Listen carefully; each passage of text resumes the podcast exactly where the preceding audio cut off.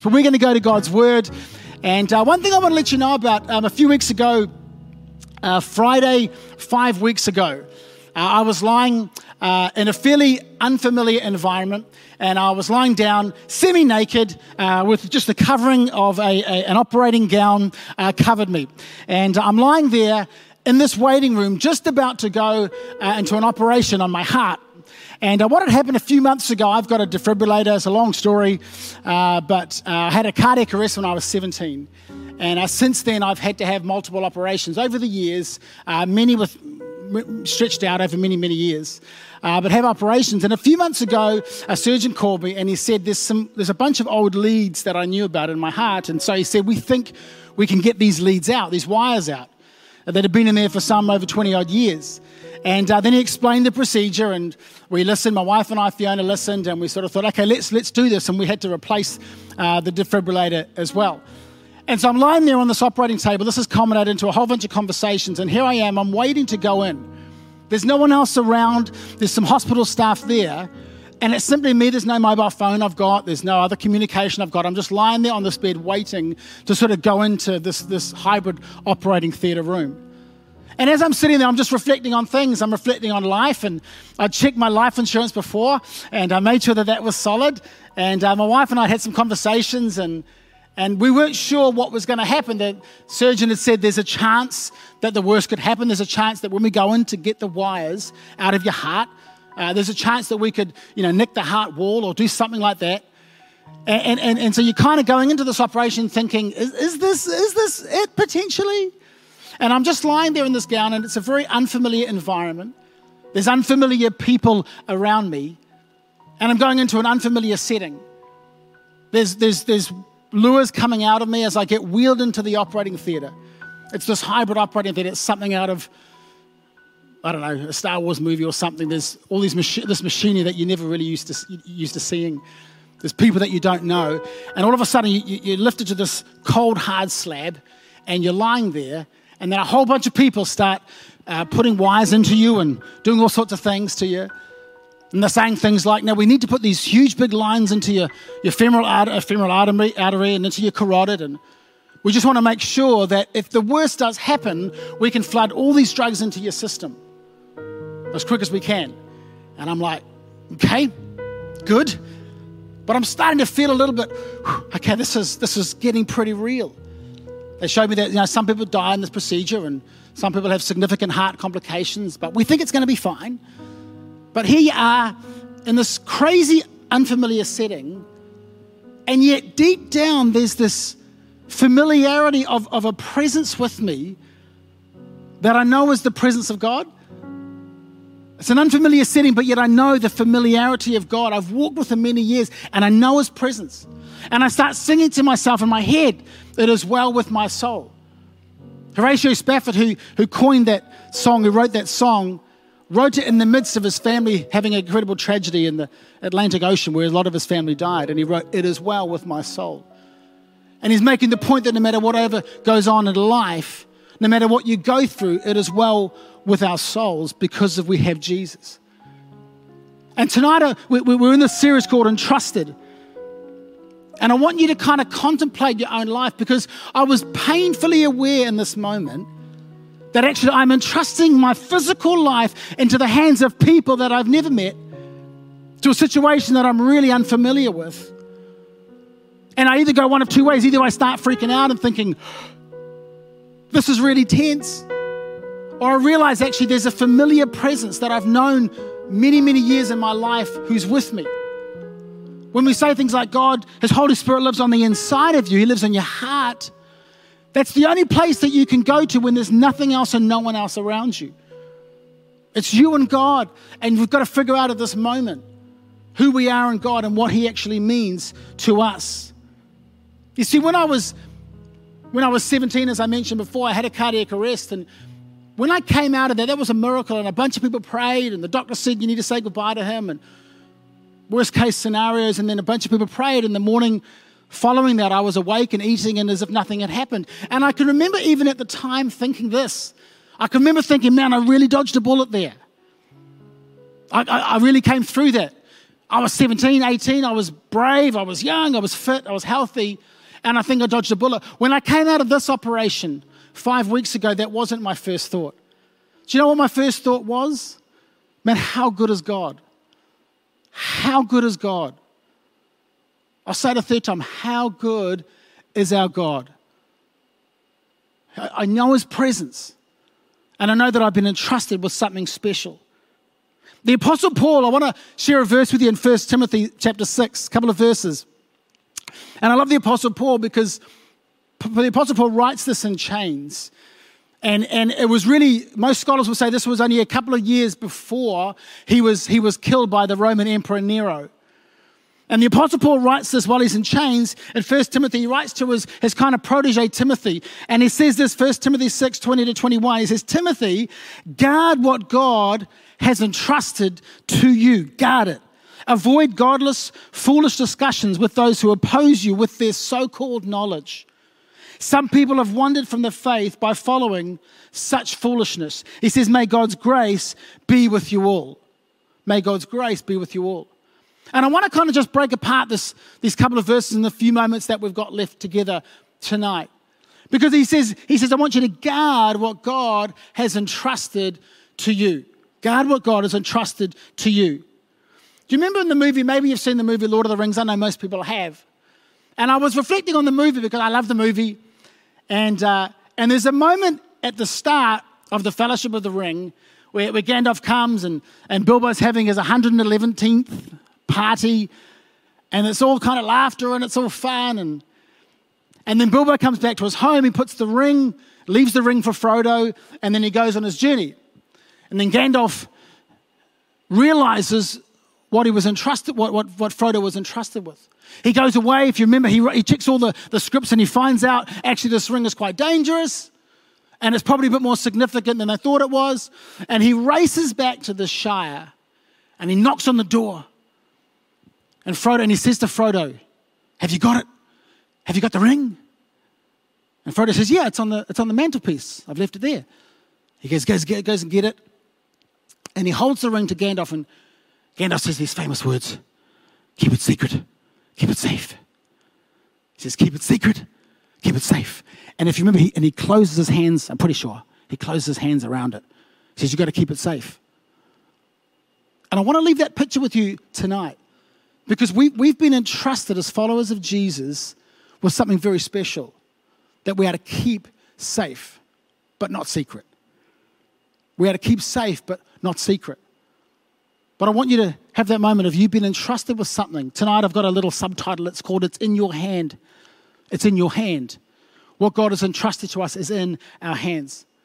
Here's the thing.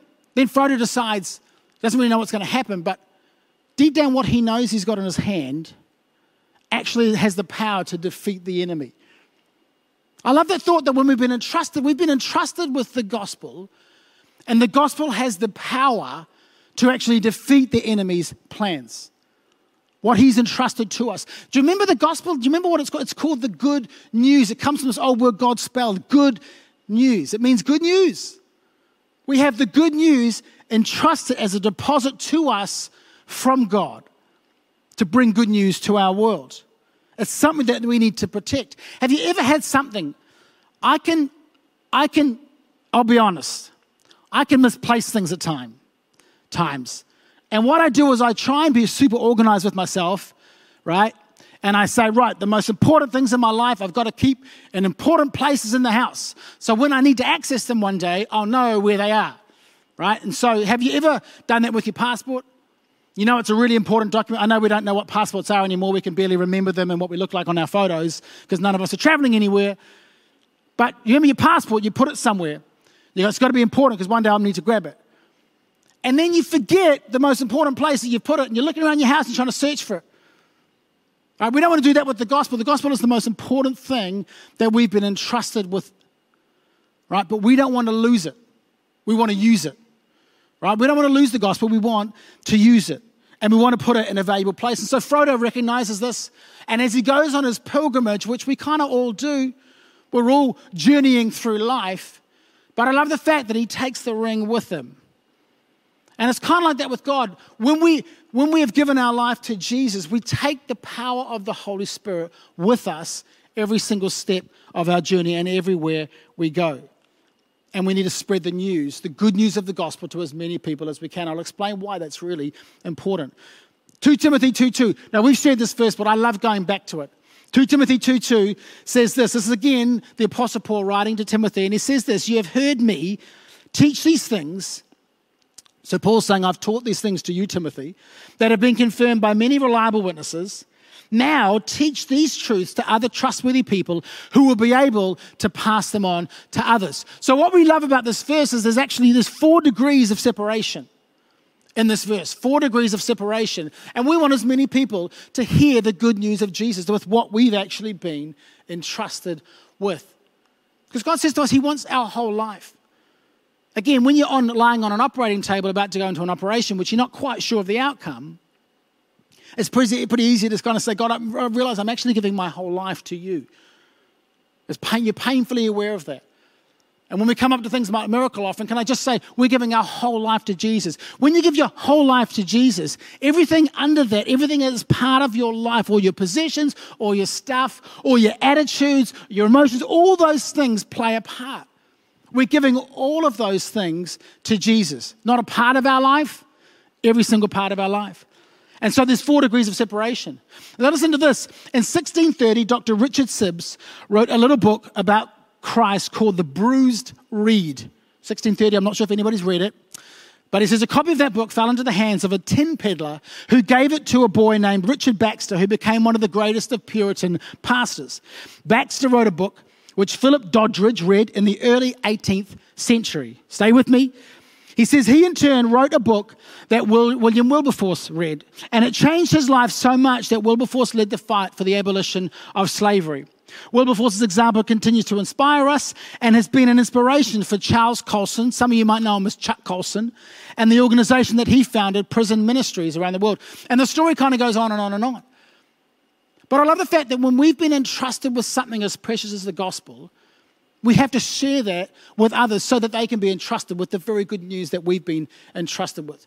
I love the fact that we never know who we're impacting with the gospel. We never know how far our life is going to reach other people. We're simply saying to God, God, you've deposited something in my hand and in my heart that I've got to share with others. It's changed my world, and I need to help change the world of others because of what you've done for me. The more we share the gospel, the better that I believe that we can safeguard it and the better that we can protect it. It needs to be protected. In this day and age, the gospel needs to be protected. The gospel is truth for everybody who hears it. And so we need to share it. So the second part of that, void, uh, the part of that verse says that this avoid godless. I love, even if you stop there. When a verse says avoid godless, it doesn't matter. Godless anything. Anything that's not got God in it, avoid it. Is this God? Is it, is it, if it's God, it's good. If it's not, it's probably not. He, he needs to kind of permeate our worlds. So avoid godless, foolish discussions with those who oppose you with their so called knowledge. Now, again, we can do a whole other series on this alone. Avoid godless, foolish discussions with those who oppose you.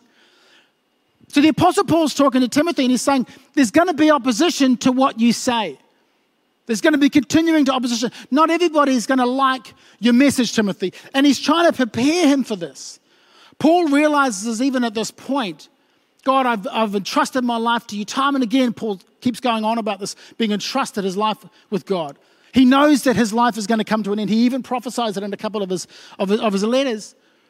And he realizes the time for him is coming, is coming near. And so he's saying to Timothy, come on, you need to be able to, to, to, to do this, avoid these foolish discussions, but not everybody's going to be with you.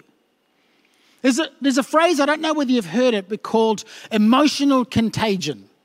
Right? Say that at home, emotional contagion. Emotional contagion is, is kind of like this. Whenever I uh, have a photo with someone or there's a group of us and we're taking a photo, I usually do this. This is my standard kind of photo face. I kind of go like this.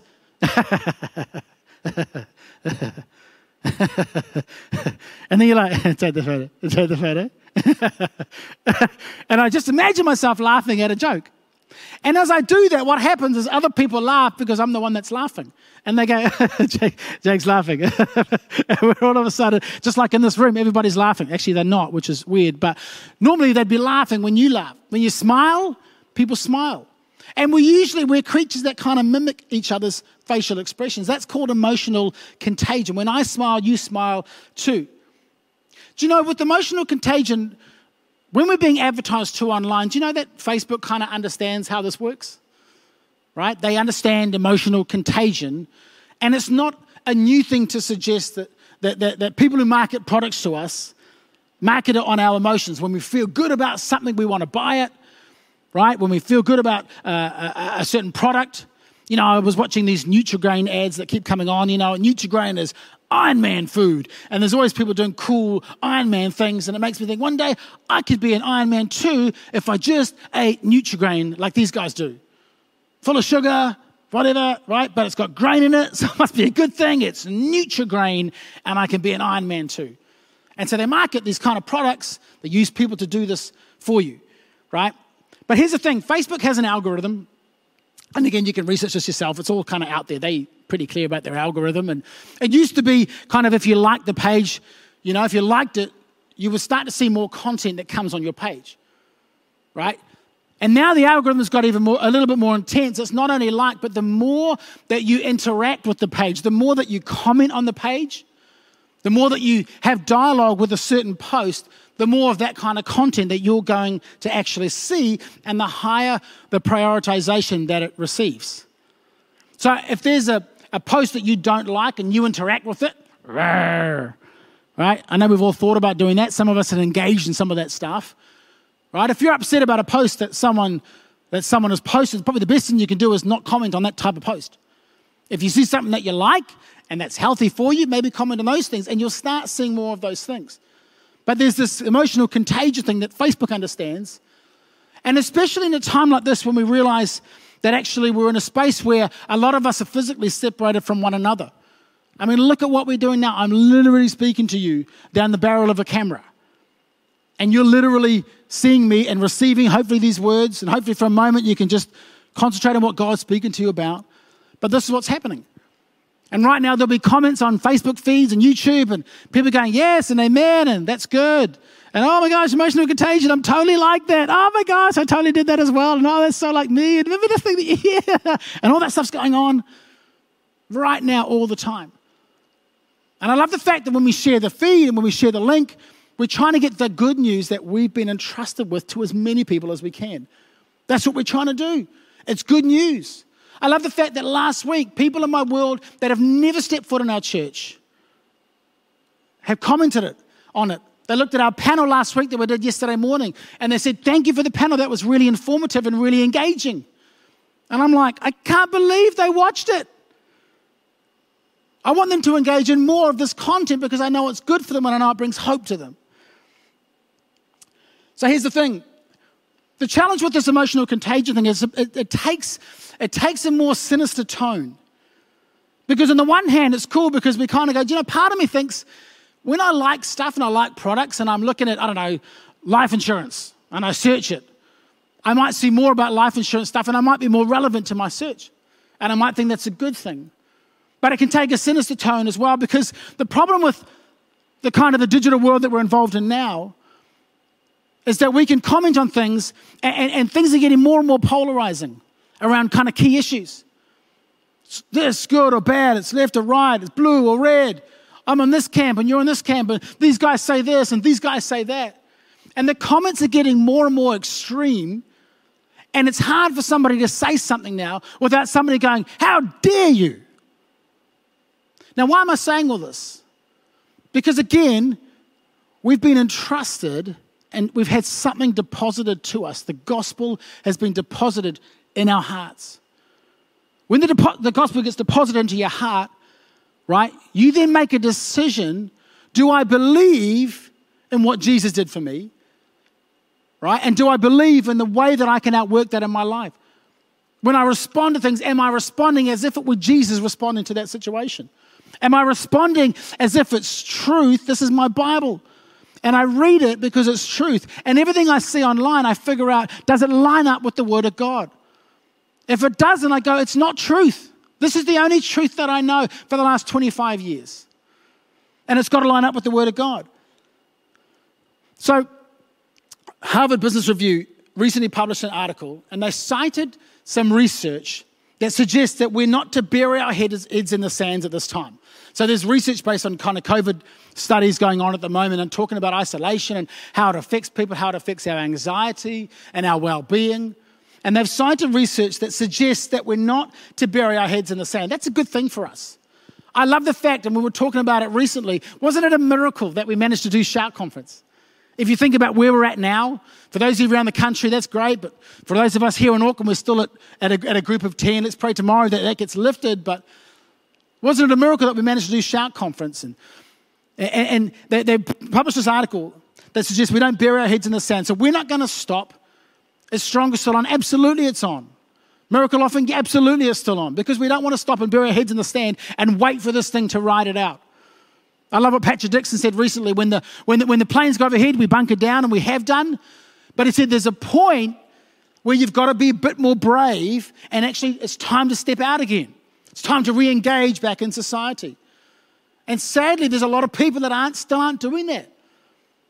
Now, I, I, I take all the health concerns into, into account. We're not being foolhardy.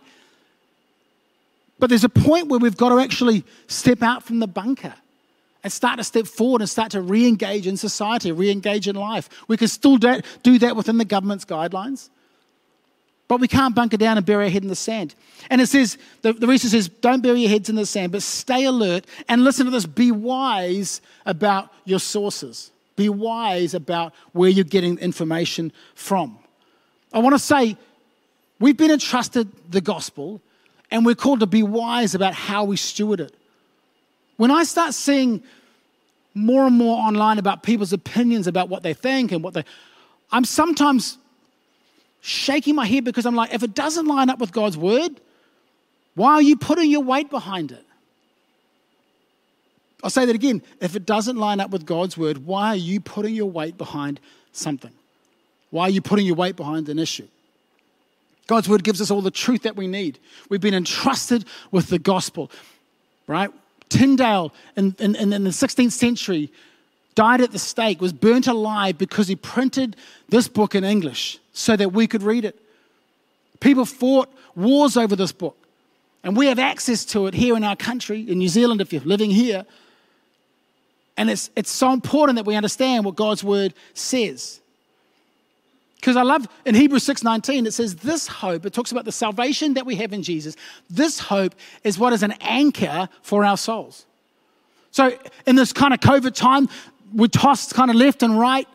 Sometimes we don't know, sometimes we do feel a bit like, man, what's going to happen? What I love is that in Jesus, because we've been entrusted with this incredible deposit in our lives, it doesn't matter where we go, we know that, that, that, that this hope that we have is an anchor for our souls. We know that we can lie on an operating table, not knowing about what's going to happen, but no, come on, this hope that we have is an anchor for our souls. What about, I, I coined this phrase, but I like this. What about if we talked about a gospel contagion? Forget about an emotional contagion. Our emotions, I'm an emotional guy, my emotions can run high and run low. But what about a gospel contagion? What if our responses to every situation just contain the good news? What about if everything we did, we go, no, we want to see a gospel contagion? The gospel is a contagious, it's a contagious book. It's a contagious truth. When you follow God's plans and His ways for your life, you'll prosper. Time and again, the Bible tells us this. Time and again, when I've, over my 25, 26 years of being a follower of Jesus, when I've implemented God's principles in my life, I've prospered. And when I haven't, I haven't prospered. It's that simple. But I want to see a gospel contagion. The Wharton School of Business at the University of Pennsylvania, uh, again, there was a study that they did. And they said this feelings of hope have been shown to be more important than feelings of fear. Wow, man, mind explosion emojis. Right? Hope is more important than fear in times of resilience for in resilience to poor outcomes. Some would say that 2020 has been a reasonably poor outcome of a year, right? Reasonably poor outcome. And our response, if our response is one of hope, we do better off than if our response is one of fear. Right? In God, we don't have fears. Perfect love, the Bible tells us, casts out all fear. So we don't need to fear as followers of Jesus. Therefore, why are we fearing? Why are we, some of us, still hunkering down and waiting for the storm to pass? What if it doesn't and we've got to choose to live in the storm? I love the fact that there is another in the fire. I was listening to it as I was driving here tonight. There was another in the fire standing next to me. It's such a great song. The words are so powerful because that's what I felt when I'm lying on this operating table. There's another in the fire. No matter what I'm going through in my head, I'm trying to remain calm, knowing God's with me, but His presence is so familiar. But He's there with me in the storm. And that gives me such incredible peace and comfort. We've been entrusted to bring hope, not to promulgate fear and uncertainty. We've been entrusted to bring hope to people. Please, the, I, I, I don't know if I like it when people say, oh, 2020 is a write off. Oh, what a stink year. It's, it's like saying to God, God, obviously you got this year wrong, and we're simply waiting now a few months for 2021 to tick over because that's going to be amazing. And God's like, He's not sitting there wondering, oh man, yeah, 2020 blindsided me as well, Jake. He knows what's going to happen. But He also says, come on, how are you going to respond? How are we, does our identity come from what we see in the media and social media and our digital world? Does our identity come from Christ? Does it come from this book? It's fine to have doubt and uncertainty and fear and insecurities, but come on, bring it to God. That's what King David did. One moment he's up, yeah, God, you're so good, I love you. The next moment he's on his knees, why, God, why is this, these things happening to me? Process that stuff with God. God will give you all the answers. He'll give you all the questions too. In John 16, 33, I love this verse. He says, this, listen to this, this is in the, the Passion Translation. And everything I've taught you is so that the peace which is in me, this is Jesus, will be in you. So Jesus and the peace that's in me will be in you and will give you great confidence as you rest in me. For in this unbelieving world you will experience trouble and sorrows. Really? But you must be courageous, for I have conquered the world. Man, what a great scripture! What a great scripture. The peace that's in Jesus is the peace that's in us. He says he's conquered the world. That's why we don't, don't write off 2020. No, use it. Use it. The way that we respond to 2020 will ultimately determine what level of our faith is and what, whether we really know what we've been entrusted with. And then in the last part of the scripture that we've been reading, it says, Some people have wandered from the faith by following such foolishness. There's a, come on, there's a real warning shot over our bow here that some have wandered from the faith because they've seen this foolishness, foolish actions. Why, why entrust your life to God? Like, why do it? Colossians 1.13 says this, For he has rescued us from the kingdom of darkness and transferred us into the kingdom of his dear Son, who purchased our freedom and forgave our sins. That's why we do it. He purchased our freedom. For a moment, imagine, slightly morbid thought, but imagine that you were kidnapped, right? You're all at home now thinking, okay, where's he going with this? But imagine that you've been kidnapped and there's a ransom, and they will contact your family, or they'll contact people that you know, and they say, There's a ransom for Jake's life. We've taken them hostage, right? But then they say, But we don't want you to pay money, right? And Jesus says, I'll pay, right? He doesn't ask the price because he knows what the price is. He said, The price is, the price is my life. And all of a sudden, there's, there's this transfer that takes place. We're in a warehouse somewhere in the middle of, I was going to talk about a geographical location, but there's probably some inherent bias in that, so I'm not going to. But we're in a warehouse somewhere, and I'm sitting there chained to my chair, and Jesus walks in, and he says, Jay, you can, you're now free. And I stand up and I go, Oh man, Jesus, oh, thank you. And I say to him, Man, how much was my life worth? A million? I'm, I'm secretly hoping it's worth a lot of money because I'm a super important guy.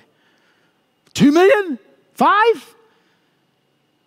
And Jesus almost says, It's good, I got it. I didn't pay any money. And I'm thinking, Oh man, for free, wow. Am I worth that little that I'm, I'm nobody? Jesus then starts to sit in my seat. he starts to get shackled and he says, Cool Jay, you can, you can go now because you've been set free. And I go, What? He says, You can go. And I sort of start to walk away and I realize, Well, how's this going to work? What are you doing? He doesn't really say anything to me, he just says, You're set free. This is what the scripture's talking about. He's redeemed us, He's bought us at a price, and the ransom was His life for yours. Man, that's so cool. And at the same time, the weight, the weight of what we've been entrusted with is so powerful. I can feel His anointing in this cold, empty room that I'm speaking to you in. The weight that we've been entrusted with is so powerful. I pray in your homes tonight that you know this is what Jesus did for you. He bought you back, and the price was His life. That was the price for our freedom.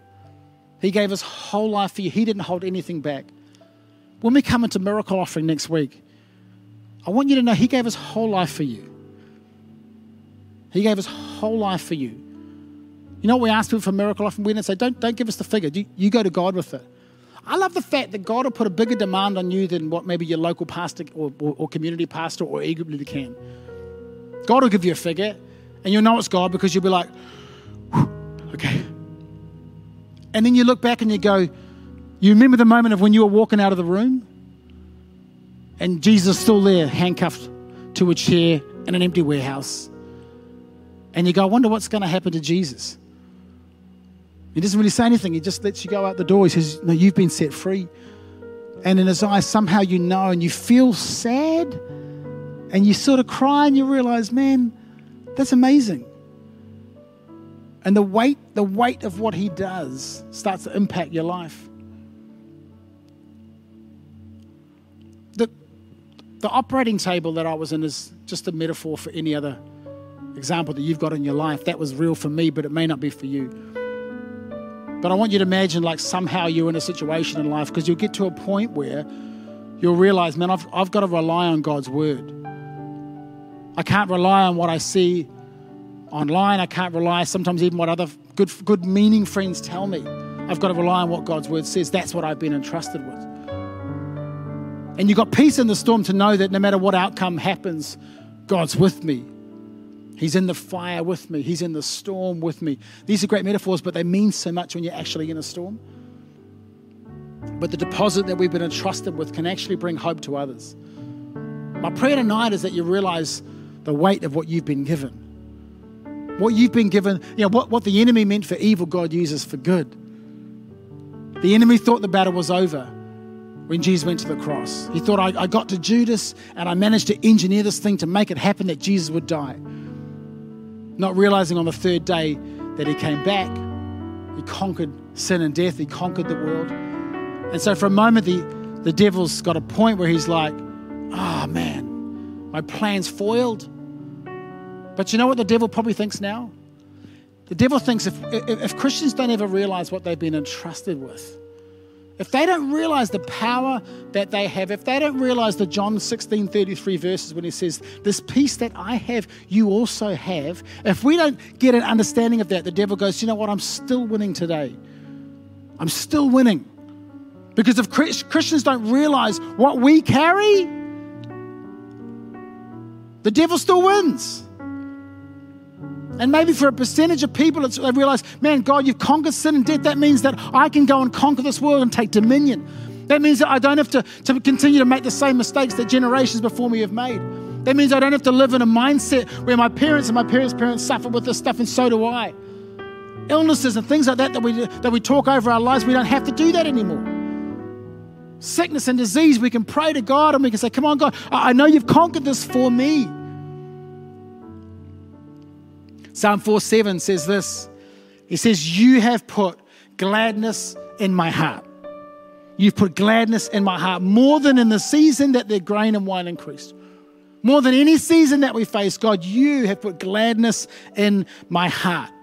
The joy that we have in God is greater than anything. That's what we've been entrusted with. This joy that extends far beyond whatever situation we're going to. So listen to you at home right now, just for a moment, just focus. but focus on the for the joy set before him. Jesus went to the cross. Realizing the pain and the torture that he's going to go through. Realizing that all night he's going to be interrogated and beaten and whipped. He goes to the cross, not sleeping, clothes half shredded off him, crown of thorns, carrying his own cross. And he does it all for you and for me. And he says, That's good news for you. Come on, let's not squander what's been entrusted. There's a deposit that we have. Come on, almost hold out your hand right now and go and hold on to what you've been entrusted with. It's good news. It's good news to take into our world. It's good news that in any situation, we've got an incredible testimony because of what God has done for us. Martin Luther King said this, and you probably heard this quote talking of being entrusted and being a good steward. He said, If a man is called to be a street sweeper, he should sweep streets, even as Michelangelo painted, or Beethoven composed music, or Shakespeare wrote poetry. He should sweep streets so well that all the hosts of heaven and earth will pause to say, Here lived a great street sweeper who did his job well. Come on, I put, pray you put your own name in there. Come on, here, here was Jake. He did his job well. Everything that God asked him to do, he was obedient. Come on, I pray that that's what people will talk about one day. I pray they'll talk about you one day and they go, man, that person was obedient. Obedient to sharing the gospel. The biggest danger is that if we don't use it, we don't want to have an endangered gospel. We don't want to have an extinct gospel. When I was in third form at my school, I had to do one year of Latin. And all of a sudden, we're just reciting our declensions that we know. But, uh, but we often said in class, why are we doing this stupid language? No one even talks about it anymore. And they say it's useful. It's only useful for being able to wow people by remembering declensions. But if we don't, if you don't use a language, it dies out. A language talks about a culture and a people. Come on, I pray that we can see a gospel contagion in our world. Come on, in this nation, in Aotearoa, can we see a gospel, come on, contagion? Can we see a fire up and down this nation that reaches people? That's what we've been entrusted with. The key for us is that we settle it in our minds and in our hearts whether we believed that we have been purchased with a price, that we have been redeemed by Jesus. The challenge for us is do we believe it? And do we know what to do with it? Come on, you've been entrusted with something special. You've been entrusted with the gospel. Jesus loves you so much that he sent his son. God loves you so much that he sent his son Jesus to die in your place so that we wouldn't perish but have eternal life through him. He is the way, the truth, and the life. There was no way to the Father apart from Jesus. And tonight, friend, I want to say, through these awkward ways that we're communicating with each other, and I know they're amazing, but I know that you're listening. I know the Holy Spirit's in your room right now, wherever you're listening from. I want to say that He's good that He loves you, that He cares for you, that He sent His Son Jesus to die for you. Whilst you were in sin, the Bible says that Christ died for you. And maybe you don't know, and what I'm going to do is I'm going to pray a prayer in just a moment. And as I do that, I pray that you would repeat this after me, maybe at home, maybe for the first time. Maybe you realize, gosh, God has given me something. I need to take it seriously. Maybe for some, you've walked away from God, and, or maybe for some, you're just in the season feeling apathetic and you're kind of like, oh, I just don't know what to do. And it's almost like the Holy Spirit saying, Come on, it's time to get out from the bunker. It's time to bring hope to a world that desperately needs it. You want to bring your life back to Christ. Come on, He's good, He's into regeneration. And come on, let's pray this prayer together. Come on, if you want to give your life to Jesus, we're going to pray together. Dear God, tonight I pray that, Lord, we would accept you into our hearts as Lord and Savior. Father, tonight I open up my heart and I ask that you would come in, be my Lord and be my Savior. And Lord, forgive me of all of the things that I've done wrong. I pray you give me a fresh start. I thank you that you went to the cross for me and died in my place while I was still in sin. And you did it because you're a good, good Father. And tonight I accept your free gift of salvation. I thank you that it would change me I thank you, Lord God, that I'd be able to bring hope to this world, hope to my neighbors, hope to my friends, hope to my family. And I thank you, God, for what Jesus has deposited into our lives. I thank you for the gospel. In Jesus' name I pray. Come on, I can hear everybody up and in the country saying yes and amen and amen and amen. God, you're so good.